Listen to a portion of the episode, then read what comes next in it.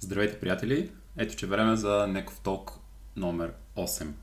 А, разгледайки статистиката, реших да променя някои неща, да го направя малко по-кратък този път. Затова ще разглеждам 4 или 5 теми а, по около 60 секунди. Естествено, за мен ще бъде предизвикателство. Имам пуснат хронометър, а, така че долу-горе ще я засичам, плюс-минус малко, но ще се постарая да са максимално синтезирани. А естествено, ако някой от тях ви е интересно, искате да поговорим повече, естествено може да ми пишете, звъннете и така нататък, за да, за да ги обсъдим. А, темите накратко. Първата тема е свързана с а, едно доста интересно обучение, което бях. Ще засегна основните причини повечето бизнеси, екипи и организации да, да, да се провалят. А, три основни неща, а, като ще дам и няколко насоки за как вие бихме, бихте могли да подобрите нещата при вас. А, дарение на книги. Тая седмица имахме възможността да дарим а, пишемането а, книги в УНС. Ще кажа накратко какво е това, какво означава и всъщност как може да се включите в следващата кампания. А, следващия казус е сутрешно ставане. Поне две трети от приятелите ми имат този казус, че сутрин не успява да стана толкова бързо, колкото искат. А, една насока, основна, как да се справите с това. Естествено, хиляди тактики, но една основна посока ще дам за това. 24 часа офлайн, вече онлайн февруарското предизвикателство. Ще разкажа много накратко какво точно а, какво съм подготвил, какво ще е по-различното и как може да се включите. А, и това е съвсем накратко. Супер. А, първата тема е защо повечето бизнеси фалират. Естествено, причините са милиони, но за мен специално, а и не само за мен, основно са две или три. А, скорост, адаптивност и, а, и свобода в екипа. Прозрачност. Скорост, адаптивност, свобода и прозрачност. А, повечето бизнеси фалират, защото са бавни, не успяват достатъчно бързо да движат процесите си, а и защото не са адаптивни достатъчно и хората не се променят достатъчно, достатъчно бързо. А, предполагам, знаете за двете за класическия метод за управление на, на проекти. Това е Waterfall. При него, когато се случи едно, след това трябва да се случи друго и след това трето. Няма паралелно развитие на различни неща. А, така че м- с течение на времето той е станал все по-неефективен и неефективен. Предполагам някои от вас са чували за Scrum и Agile. Kanban, въобще Agile методологията на работа. Тя променя начина на работа, като издига на, на висок план и на, на преден план по-скоро няколко много важни ценности. Те са 12 всички принципи, естествено лесно може да ги намерите в интернет или да ви ги пратя. Аз ще разглеждам три от тях. Първият е прозрачност. Прозрачност, тъй като има офлайн и онлайн борд, поне един от двата задължително и всеки един член от екипа знае постоянно в каква фаза са нещата, както и може да се включи, кой се движи, кой не се движи и така нататък, което изключително много помага на екипите, които искат да работят, те, които искат да се да не си дават толкова много това е проблем.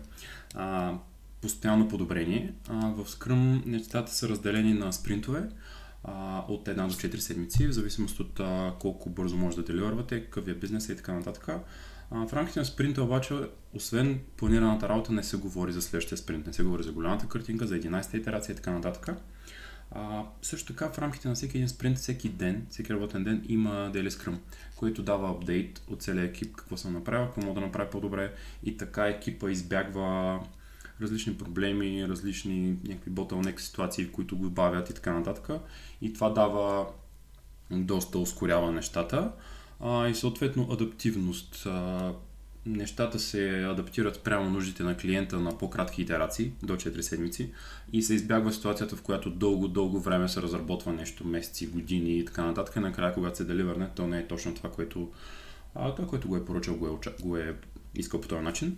А, така че това са основните неща. Ако искате да ви разкажа повече за Scrum, Agile методологията, аз също го въвеждам в един от екипите си в момента, една модифицирана версия Scrumban. А, бих се радвал да поговорим за вашите екипи, вашите организации, в каква посока може да го, да го имплементирате, дали някои от принципите биха ви били полезни. Пишете ми, ще се радвам да помогна.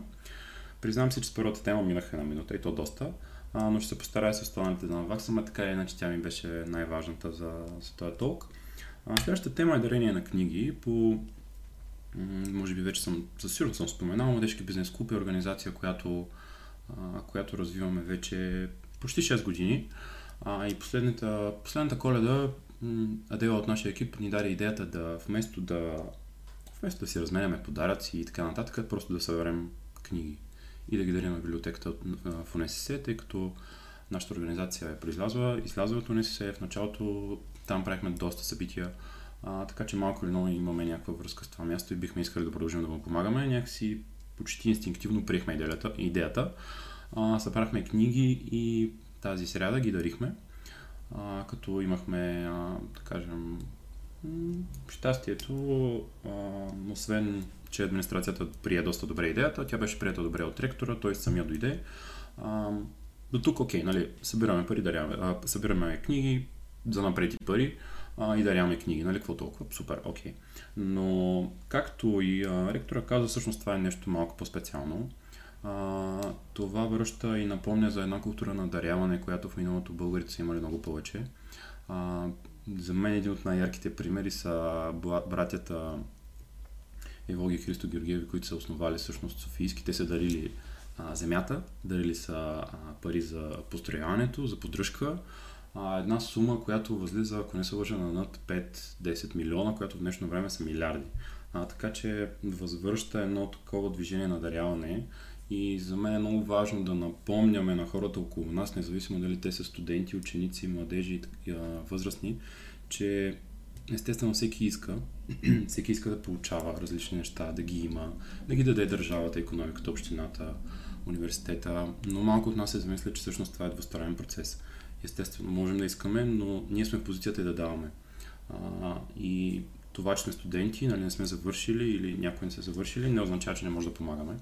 А така че с тази инициатива даваме началото на една малко по-дългосрочна такава, а, да събираме книги и да помагаме на училищата и на общините, по-малки населени места, да върнат тази култура на дарение, на учене, на четене, а, нещо, което в днешно време остава на заден план. Естествено, може да се включите, пишете ми. А, в момента идните дни ще стартираме кампания. Все още работим по детайлите. А, вече ми писаха няколко хора, тъй като бях пусна стори. Така че пишете ми, може да се включите както с книга, която искате да дарите, така и с дарение, а, с което ние след това ще набавим книги. А, това е втората тема. И третата е сутрешно ставане. А, много накратко, много хора ползват различни методи, естествено. Всеки ползва будилник, отдалечаване на телефона от леглото, няколко упражнения при ставане, чаша вода, чаша топла вода, студена вода, какво ли не, нали, различни тактики за по-лесно ставане. Но всъщност всички, почти всички решения, които аз съм чувал, са външни. Външни означава, че нещо друго да повлияе на мен, за да стана сутринта. Аз от известно време нямам проблем с ставането, дори доскоро бях в а, режим, в който сам се събуждах в определен час, в който бях свикнал а, и въобще нямах това замислене. Естествено и аз се боря, и аз понякога имам трудности, но с течение на времето и с а, рутината човек свиква, но за да може всеки един от нас да става рано или поне толкова колкото му се иска за да използва, той е много важен отрязък от деня, от ставането до, до 8-9 примерно, е много важно да си отговоря на един въпрос, а именно защо? Защо да стана? Хората не стават сутринта за работа, защото отиват на работа и на работа не очакват да им се случи нещо хубаво, нали? В повечето случаи е рутина, обикновени неща. А, така че отговорете си на въпроса защо да стана. За някой това е семейството, за някой това са дългосрочни цели, свързани с подкрепа на определени хора, влияние и а, работа с определени хора, мечти или проекти, които искаме да, да развием.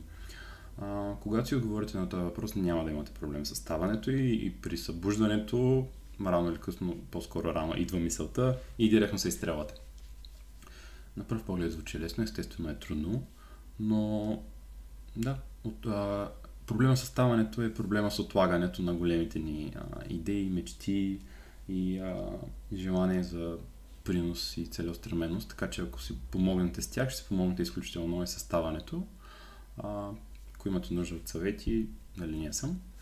А, последно, почти последно, всъщност 24 часа офлайн, кампанията, за която говоря вече втори месец, може би. А, февруари, 23 февруари, от 23.59 вечерта до 23.59 на другия ден. Идеята за те, които не са чули все още е да, да не използваме социални мрежи и чатове за 24 часа. Смисъл е много посоки, но най-общо казано да си припомним, че и без да сме постоянно свързани с, всички, с всичко и целият поток от информация, всъщност може да вложим стоеностен живот. Може да водим стоеностни взаимоотношения, разговори, проекти, идеи, кампании и така нататък.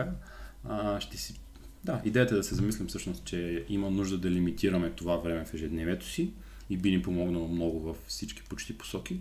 Какво ще е по-различното този път? Този път ще има и офлайн среща. Среща на хората, които са решили да се включат в предизвикателството, вероятно бордови игри, също така рисуване. Очаквайте подробности в събитието, може да намерите линк за него в, в коментарите.